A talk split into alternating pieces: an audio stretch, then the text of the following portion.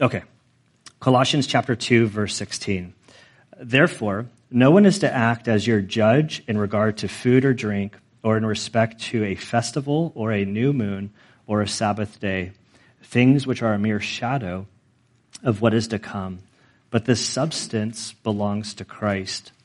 Let no one, let no one keep defrauding you of your prize by delighting in self abasement and the worship of angels, taking his stand on visions he has seen, inflated without cause by his fleshly mind.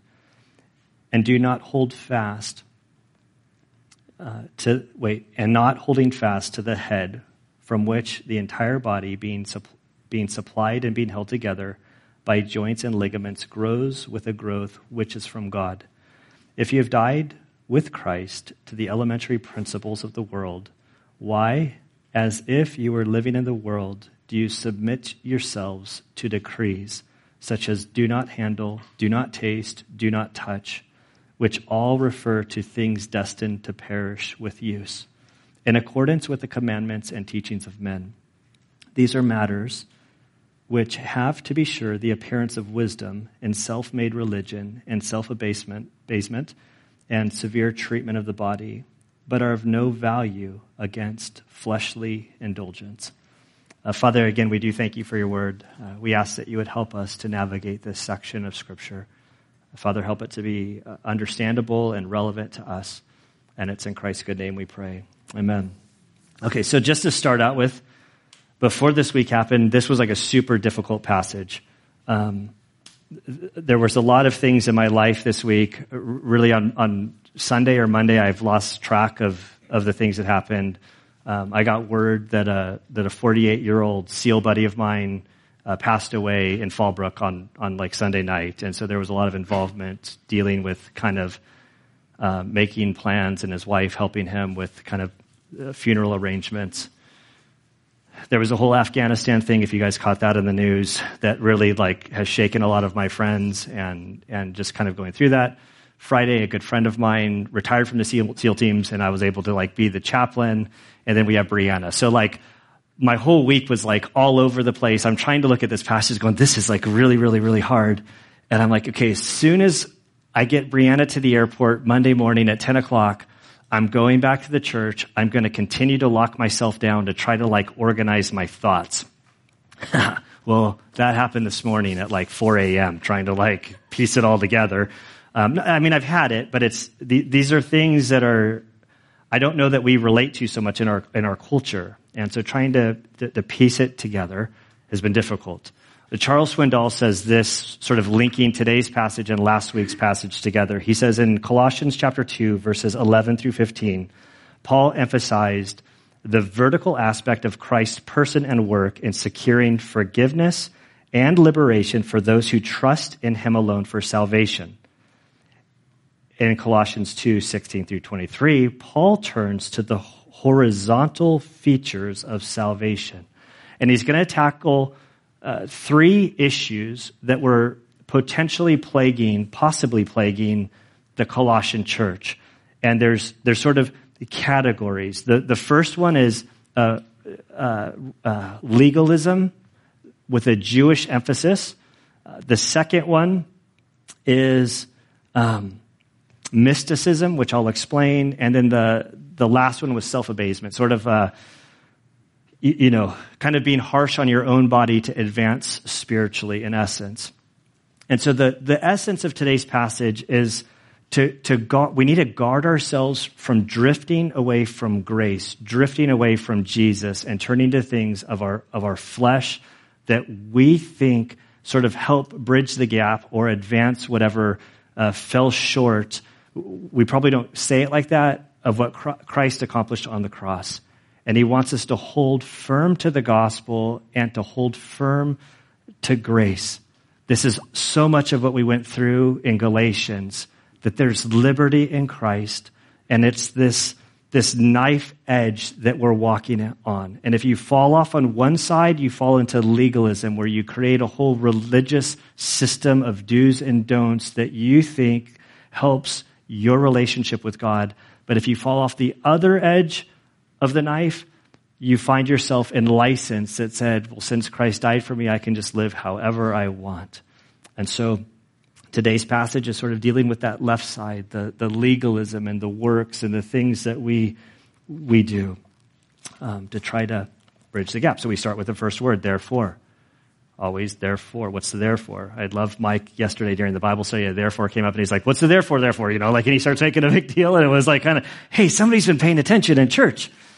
So this, this therefore, why is it there? And the, the immediate context goes back to verse 14 where we have this beautiful verse that says, having canceled out the certificate of debt consisting of decrees against us, which was hostile towards us, he has taken it out of the way, having nailed it to the cross. Jesus paid it all for our sins. He was our substitute. Everything was covered paid for in full. We stand complete before Him based on the work that Jesus did, not on our own works. It's, it's amazing. It's, it's humbling. It's overwhelming. It's the picture that I talked about last week for those of you who saw the show Undercover Boss, that last scene where the boss reveals himself or herself and they begin laying out how they're going to f- cover all of their debt, their college tuition, and then the person is just like broken because there's nothing that they can do but to receive in total humility.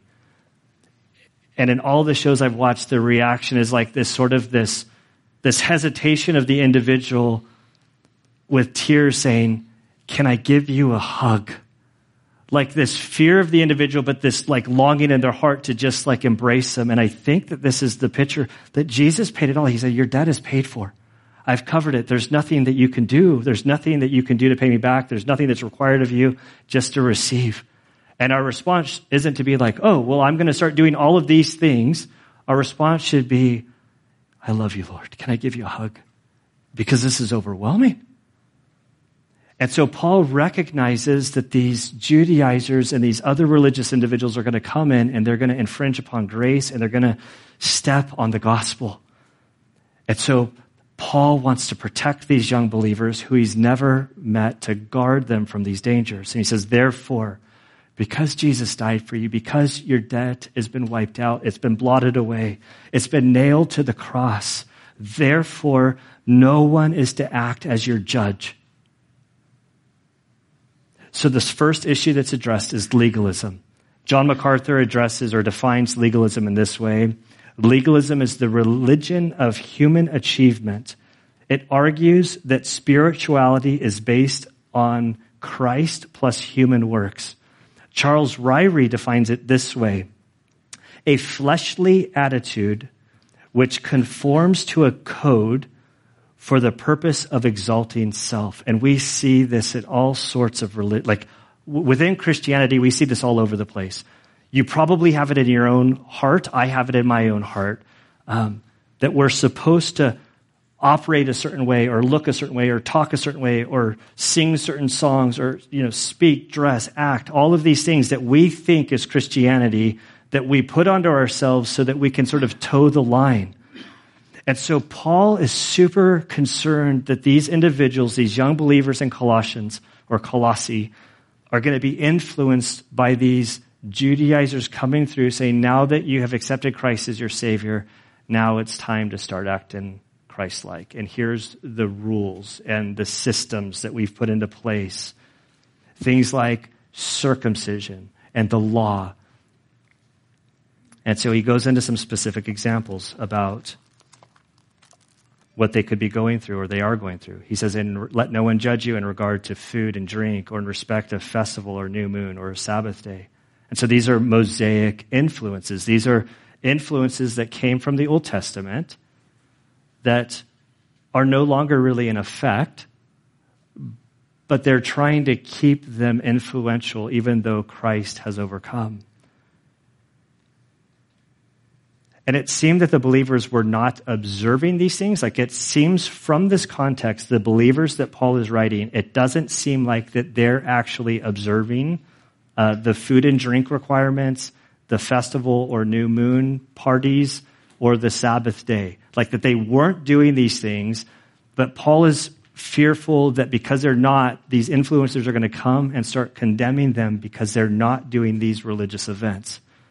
And he says, let no one act as your judge on these matters because Christ has died for you. So food and drink, we're not going to go into it. If you need to, you can read Leviticus chapter 11 to see the food and drink requirements. Um, and trying to like think about how this is relevant. Um, a couple stories come to my mind. The first one really cracked me up. So a few years ago, well, let me back this up. There's a cop in Escondido that's a Mormon. Kind of a wild Mormon. I like him a lot. Like, he's really a funny guy. And he's like even done, a, he did like in his way to being a cop, he did like two years in Argentina as like a missionary. So like he's like legit Mormon, like totally like knows the ins and outs. And so I would love, I'd like love doing ride alongs with him because he's a total Jack Mormon. That's another phrase that if you like, which means he's not really practicing. I don't think he's temple worthy anymore, but he, uh, but he kind of gives me the ins and outs like on Mormonism, like as I'm trying to like research it. And so one of the things, like a couple years ago, they, they, you know, they opened the Walmart in, in Escondido and I was in there doing something and I'm checking out and I see this crew of Mormon missionaries hop out of a picket truck, but they're wearing their name tag and their white shirts. And then I'm like, I'm totally watching them. Like I like people watching. I think I must have been stalking them through the store, just kind of seeing like, hey, how do these kids like live and act and what do they do? And, and can you believe what I saw? One of those kids got two cases of Dr. Pepper. what do the rules say? Like, I'm not even a Mormon and I know you're not supposed to be drinking caffeine and here you are in uniform walking through the mall with two cases of Dr. Pepper. And I like followed the kid around and I'm like, what's my approach? How can I call him out? And I'm like, I can't do that. I can't like, I, but I'm like, so who do I go to? I sign up for a ride along that night. And I say, hey bro, what's up with this? Mormon kid in the mall or not the Walmart, totally parading around two cases of Dr. Pepper. I was going to call him on it, but because I don't know the ins and outs, I just decided not to. What's the deal? What should I have done? Because I really care about the Mormon church and I want to make sure that they're like, you know, like, and he's like, yeah, we're weird, you know, like, he was probably sneaking, he's like, he's probably sneaking it, or he had a boss that was like, but so I'm looking at this like the food or drink. So of course I like well, maybe I was, I don't know if it's exactly a good illustration, but I was totally doing it. Like, I was judging the kid based on food or drink, but it was by their standards, so I have my excuses. Um, I do think this, so this Friday, I'm at a, at this, it wasn't a reunion, it was a, it was a SEAL Team 3 reunion of sorts. So all these old buddies from like 30 years ago, it's like we all recognize each other, but we all kind of got old and fat, and like we're like kind of like I know you, but you look diff- you look different, you know.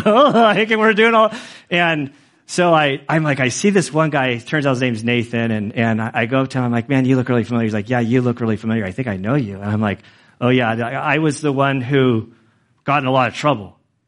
And he's like, I don't remember that because I was the one who got in a lot of trouble.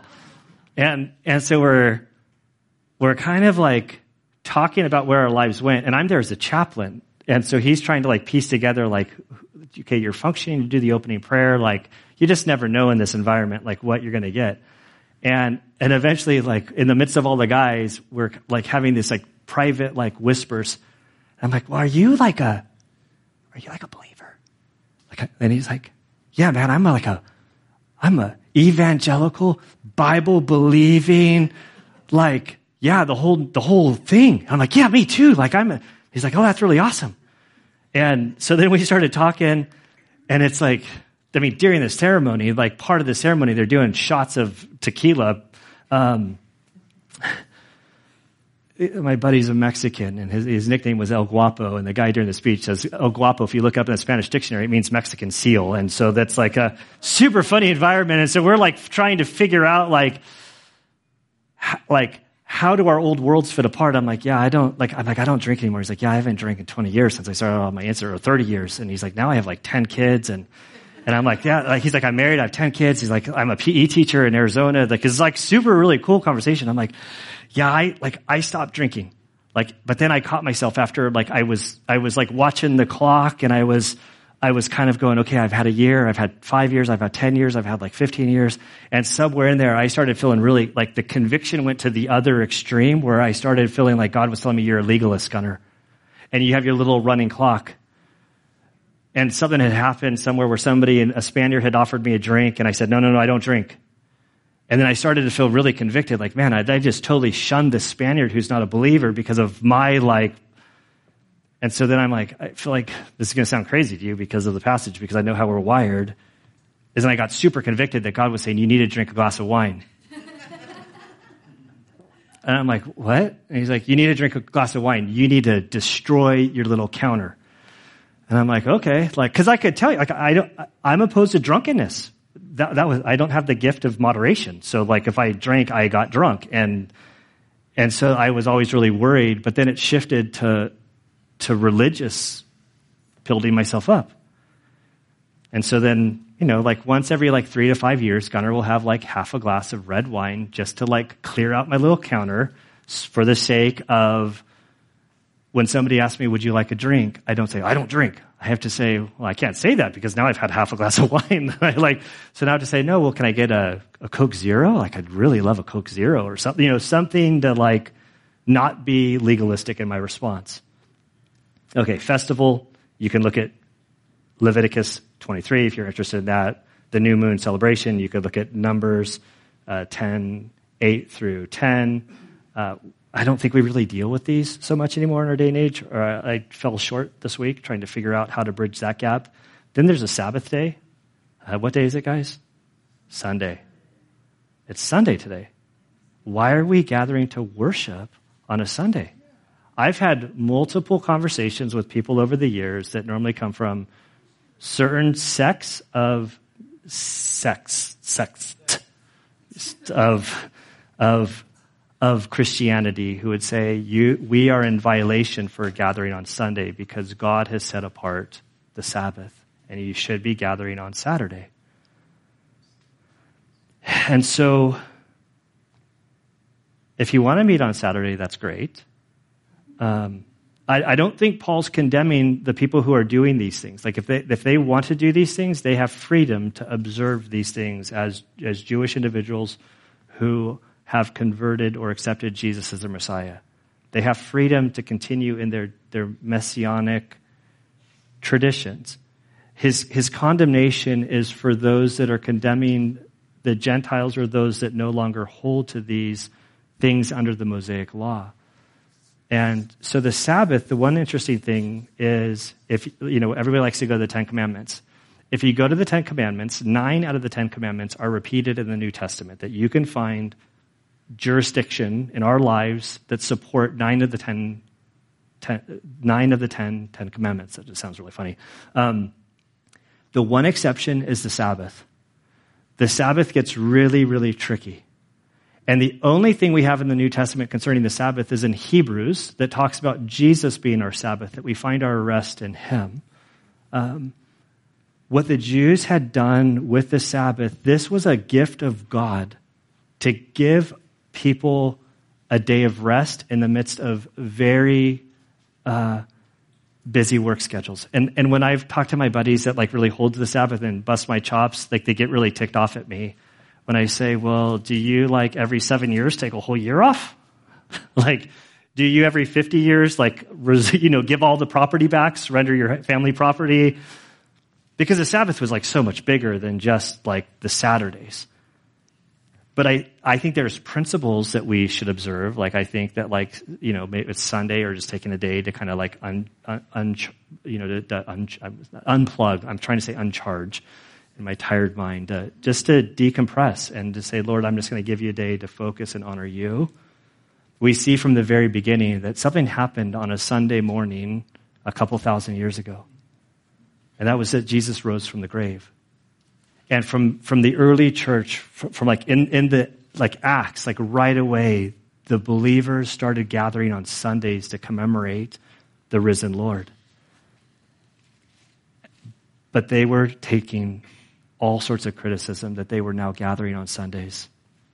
And so we saw things like the Jerusalem Council in Acts 15, where Paul like fought and pleaded with the elders or the um, the apostles concerning what are what are the rules and regulations? How do we graft in the Gentiles into this Jewish faith of ours of the risen Lord? And they really duked it out, and they they said no, they're under grace. They don't have to be circumcised.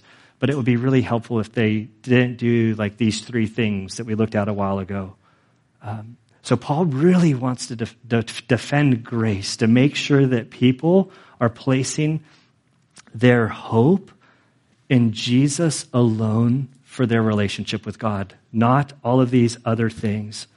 Um, when I when I look at this section of, of legalism, I, I I can't like the whole my experience at Grace Point Church, like over the last 14 years, I have legalism like wired into me uh, I think it goes back to my Catholic days.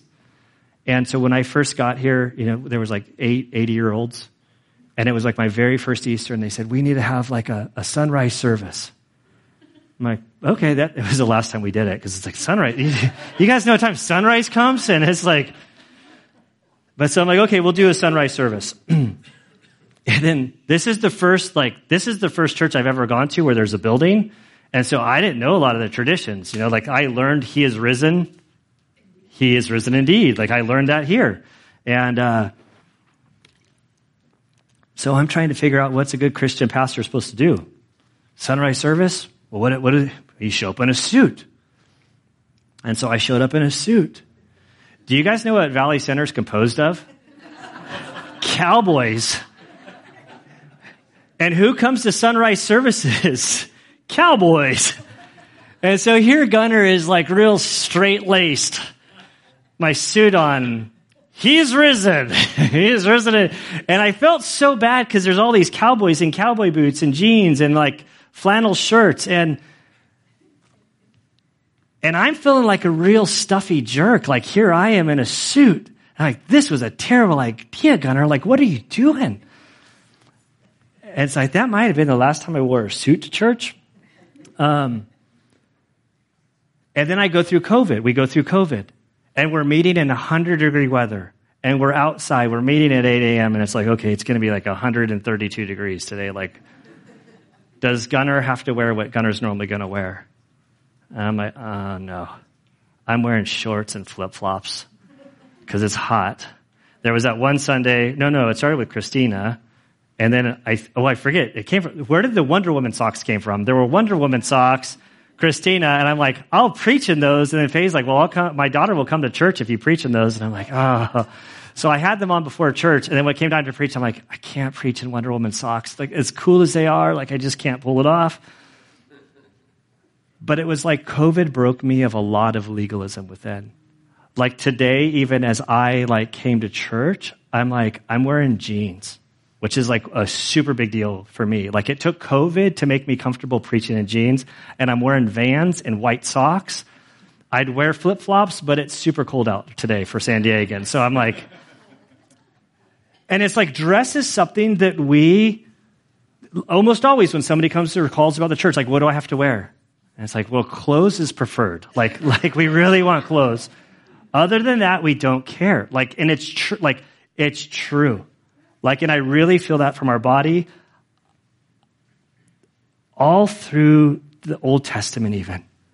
What I see is that God cares about the heart, not about externals. Like there's, there's so many things that God requested them that turned to external things or the, the heart was dead and they were just going through the motions. And God says, what do I desire of you? And he wanted the heart to be right. And so this is the first section is like, don't worry about like the externals. God wants your heart to be right. Come in shorts, flip flops, t shirts, but what we want is a humble heart, somebody that wants to worship and care for God. That, that's our priority. And he says, verse 17, these uh, things which are only a shadow of what's to come, but the substance belongs to Christ. So he's saying these things in the Old Testament that they're trying to uh, project on you it was just a shadow of Christ. It was a, uh, something to, to lead and to prepare you for Christ. There's that saying, I have no idea where it originated from, but the New Testament is the Old Testament revealed.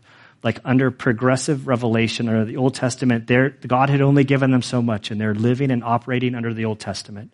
And then Christ came and new revelation came, sort of expanding upon what God had revealed. And so we as Christians live in this jurisdiction of, of, of grace. But so often we try to put ourselves under the jurisdiction of law, and that's not what God has asked of us. In Galatians, when we went through that letter in Galatians chapter 3, verse 24, it said the law is a tutor leading us to Jesus. That's Gunner's paraphrase, not what's actually like, that's basically there. The point is simple. It's not about systems. It's not about rules. It's about having a personal relationship with Jesus alone, period. Period. Then he goes into the second section, mysticism, which is, uh, it's a different one. He says, Take care that no one keeps defrauding you of your prize. So the, the instruction is to be on the alert, to make sure these mystics don't come along. And these mystics, uh, well, I'll get into that. So take care. It's a warning. Keep your minds guarded, keep your minds in the Word of God, keep your minds on Jesus because there's individuals who are going to come through. They're going to pitch a very good looking, spiritually sounding, sounds biblical, sounds God honoring, and and if you just follow this, then you'll be good. But the reality is it's actually attracted, it's, it's, it's for your flesh, and you're going to be defrauded of what God is trying to offer you, and that's freedom, liberty in Christ, and you're going to get ripped off if you follow their system. Let no one defraud you by delighting in humility, the worship of angels, taking his stand on visions that he has seen. John MacArthur says this on, on mysticism. Uh, mysticism may be defined as the pursuit of a deeper or higher subjective, that's the key word. Subjective means it's at the, in the eye of the beholder. So and so came, comes up to you and says, well, I've really had this experience with God. And it's like, oh, great. Like, because there's nothing I can say to, like, if you say, well, the Word of God says this, but the person said, well, I had this dream.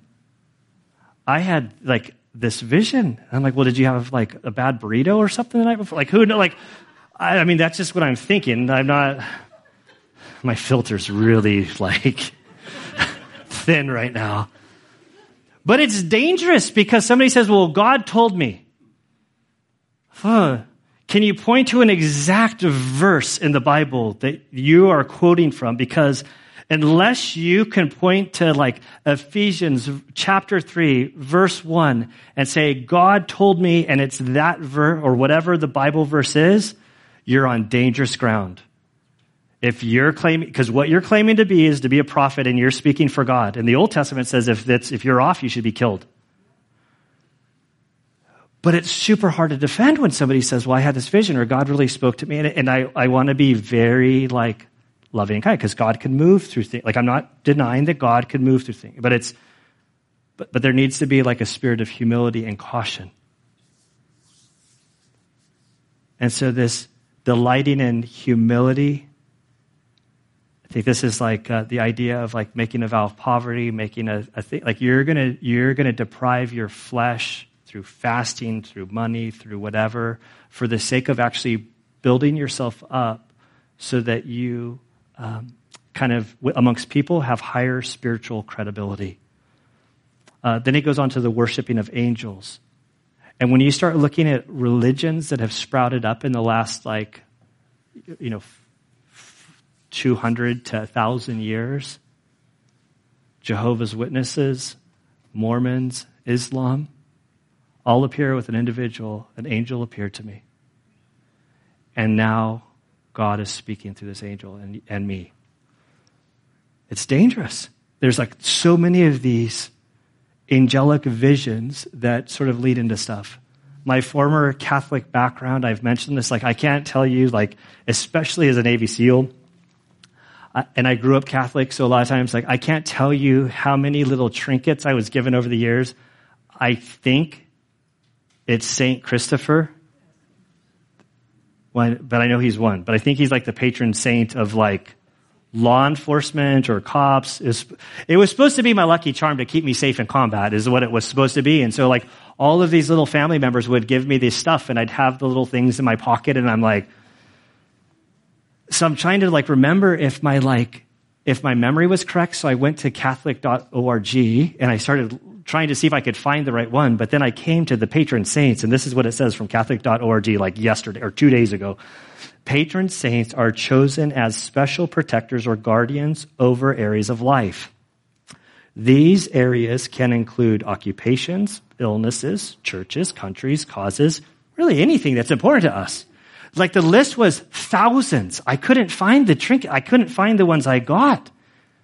I, I mean, th- this is this passage, which really stands out to me. I can't like people, you know, praying to Mary. They've taken humans that are created beings who are subject to the same laws of the spiritual realm as we are.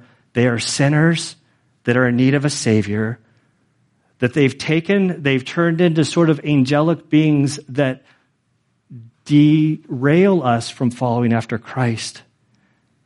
Instead of praying to Jesus our Savior, we're praying to Mary. I've been really taking up a new like quest to like harness my Spanish every few years. I go through this, like where I really like just submit, myself to like, um, submersion to the Spanish language, and it comes through like uh, Spanish TV programs and Netflix. And so, like, I'm watching it, and like every now and again, there'll be a word I don't understand, and I'll ask Anne. I'm like, I think this is a bad word, but I just can't quite figure it out. And then normally, by the look on her face, I can tell I'm like, okay, it was. I don't need to know anymore. Just like I now understand that that sound is not good. Like I just need to know. And, and then I, um, I noticed that like, so Spaniards will say, Madre de Dios. That's a swear word. Mary's name is a swear word. They don't take Jesus' name in vain. They take the mother of Jesus' name in vain. I've probably gone away too much here, but it's like, yeah, I'll just move on. Uh, visions. This week I came up with a phrase which I really liked. There's a, there, it's been ongoing for like a while now, a, a decade. And it's being refra- re, uh, defined by evangelical like leaders and protectors of the faith as heaven tourism. These are the multiple books of Johnny dies, goes to heaven, then comes back, tells a story, writes a book about what heaven is all about. There is. They converted it to a movie. And, and it's like people are like eating it up. And it's like these are top bestsellers and they're now getting their theology about heaven from these claims. One of these authors confessed he made it all up. One of the, one of the, the biggest selling ones about heaven, the, the, the, the then kid then confessed and he wrote a powerful confession. After his confession, Christian booksellers continued to sell the book to make money. Listen to his confession from straight from Wikipedia. So it's as good as like this is like good in a court of law. it says, "Please forgive the brevity, but because of the, the uh, because of my limitations, I have to keep this short." I did not die. I did not go to heaven. I said I went to heaven because I thought it would get me attention. When I made the claims that I did, I had never read the Bible. People have profited from my lies and continue to do so. They should read the Bible, which is enough. The Bible is the only source of truth. Anything written by man cannot be infallible. It is the it is only through repentance of your sins and a belief in Jesus as the Son of God who died for your sins, even though he committed none of his own, so that you can be forgiven. May, so that you can be forgiven, may you learn of heaven. May you learn of heaven outside of what is written from the Bible. Well, let's see, there's a who died for your sins so that you can be forgiven of heaven outside of the Bible, not only by reading the work of man, I want the whole world to know that the Bible is sufficient. Those who market these materials must be called to repent and to hold the Bible as enough in Christ. Alex Malarkey. This is powerful. This is a kid, like this is a young man who did this. They ran with his story. They made tons of money through this. He comes to Christ, recognizes what the Bible says and how bad. Can you imagine the guilt of this guy? Like, this is a powerful confession. And people are doing this all the time, profiting. There's no discernment in quote unquote Christian bookstores, Christian publishers, I should say now, because I don't know that Christian bookstores exist anymore. We need to have discernment. There are so many people that are trying to get your dollars to lead you astray, to follow them through their subjective encounters that departs from the scripture and pulls you away from Christ. Inflated without cause by his fleshly mind. So this may seem great and super spiritual, but it's really of the flesh. Verse 19, and holding and not holding firm to the head from which the entire body, being supplied and held together by the joints and ligaments, grows with a growth which is from God. So in verse 19, he says you need to stay connected to Jesus. In John chapter 15, Jesus gives his talk about that he is the vine, we are the branches, that we need to abide in him, we need to stay close to him. If we depart from him, there'll be this cutting off, this pruning the apostle John at the end of his life in 1 John 2, 24 through 28 talks about this pleading with the Christians to abide in Christ, abide in Christ. Stay in the word, stay close to him so that when he appears, you don't have to shrink away in shame. Our life, our existence, our understanding of God and the things after this life are solely found through the scriptures and found in Jesus Christ. And so he goes on to say in verse 20, if you have died with Christ to the elementary principles of the world, if you have died with him, and his assumption is that you have. My assumption is that for the vast majority of us, that we have died with Christ. We have heard the gospel. We said, I believe that what Jesus did on the cross was for me. He was my substitute, and I am placing my life into his death. He says, if you've done that, why would you go after these things? The third category, why, as if you were living in the world, do you submit yourself to decrees such as do not handle, do not taste, do not touch, which are all referring to things destined to perish with use, in accordance with the commandments and teachings of man.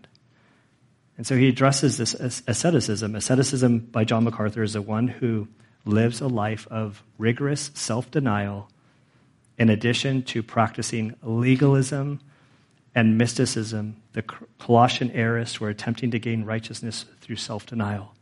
And I see this, I think about myself with that suit. Like I have a, like a good friend who's a pastor, tattooed from like here down to his fingertips, super great guy. Like his big claim to fame is when uh, the, I blank it was Dave Mustaine, I think. Anybody know the lead singer of Megadeth? So the lead singer of Megadeth came to Christ like 20 years ago. And my friend, this tattooed guy, became his personal pastor, like went on world tour with Megadeth. And so like Megadeth songs, like he was under like copyright and, and, and contracts with the people. So he's like, I'm singing these songs I don't want to sing anymore, but he has to. And so this pastor buddy of mine is like on tour with him, like like heavy metal, like hardcore concerts, like on the back saying, right, as you go out there, I'm praying for you, just no cussing. Like, let's try to keep no cussing. Let's just go, you know, like, I'm like, this is awesome. Then that pastor comes back, gets under the teaching of another religious guy. Then he became a pastor of like a church. And now this guy who's covered in head to toe is now preaching in three piece suits every single Sunday. Like, and so like part of his denying or his, is actually like, putting stuff on. It's like, whoa, what, what are you doing? And I think we, we do this, like how we think we have to look to, in order to be on the Christian team.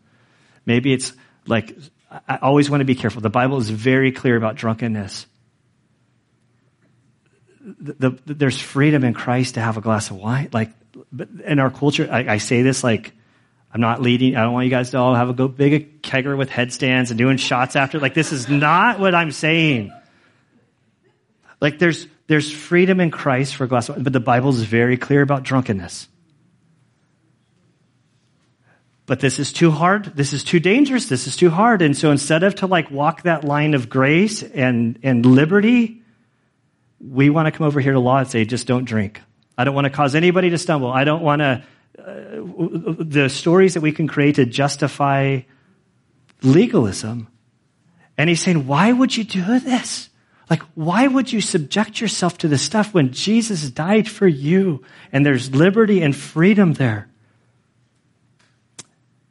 Verse 23 These things are matters which do have the appearance of wisdom and self made religion and humility and severe treatment of the body, but they are of no value against fleshly indulgence. He's saying, Don't be fooled. This is all flesh. This is all carnality. It's just working itself out into uh, religious things. And so, as we wrap up, I know I've, I've gone long with the about talking about Brianna early. But the, the so what of this, the so what is in Christ, we are forgiven and forever free. He has set us free. My chains are gone. I've been set free. I think of the wonderful song Amazing Grace by John Newton, who like went through truly experiencing forgiveness of his sins, which were heinous. And so, if we've experienced His grace, why would we drift from it? Everything else is a fraud, and it's only going to enslave you.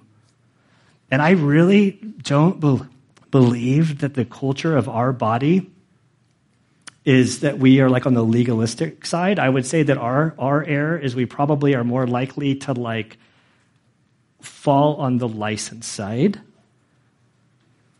But some of us I do know have a, have a history with these issues of legalism. Like, uh, you know, not to call it my wife, but my wife grew up independent, fundamental Baptist with all of the rules and all of the systems. I think of Josh Manning, one of the missionaries we support, that if, if you infringe upon grace, you're going to be in for like a two hour discussion with Josh. So often at levels, like I don't even think I understand. Like I, I have a hard time tracking because I didn't come out of that. But some of us, I think a lot of us are more like me, where in all honesty, I'm attracted to these, these rules and these systems. Because if I don't wear jeans as a pastor, when I'm preaching, that means I'm more godly. If I wear leather shoes, not vans or flip flops, that means I'm more Christ like. I became a Christian wanting to fit in. And, and so uh, in my mind, I had that Christianity looked like whatever it looked like. It will look like Ned Flanders from The Simpsons to me. And, and so I felt like I needed to be like Ned Flanders.